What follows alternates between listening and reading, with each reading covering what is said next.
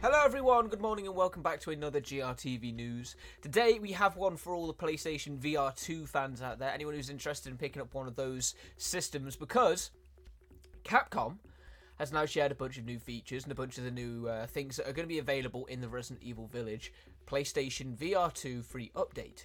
So it's all coming soon. It's going to be available for when the PSVR 2 launches officially on February 20, uh, February 22nd. And as for what's going to be included, well, we're going to have a look at it right now.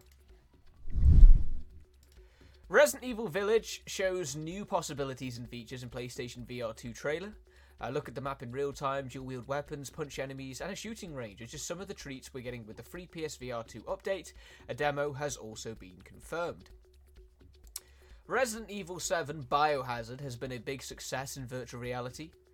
So it wasn't especially surprising when Capcom confirmed Resident Evil Village's free PlayStation VR update will launch alongside Sony's new headset on February 22nd. The latest trailer for it sure makes it seem like we're in for another treat.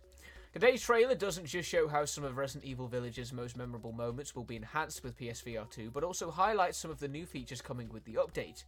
Examples of the latter include being able to look at the map in real time, dual wield weapons and or the flashlight, being able to punch stuff, inspect objects outside of menus, and even a shooting range to practice your hand-eye coordination.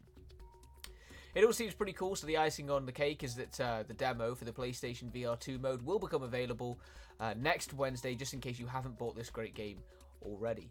And while I'm not going to show it here, here is the uh, the trailer here that, that looks at the new VR uh, gameplay. Um, it's interest. It's always interesting seeing uh, these sort of games in, in VR to see how they how they shape up because you know Resident Evil Village, unlike the older Resident Evil games, is a first-person game anyway. So it's not like a huge, massive change putting it in VR uh, from like a performance uh, or an appearance sense. Despite the fact that you now actually do have you know you do have control of, of your of well I guess Ethan's hands or maybe Rose's as well. Are they do Shadows of Rose? Who knows? Um, but yes, very exciting nonetheless.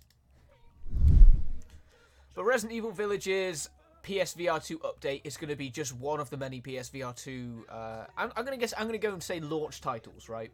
Because it's not exactly a launch title. Resident Evil Village has been out for a, a while at this point. It came out last March, last May, last May. Uh, or May 2021, actually. I forgot we're in 2023 now.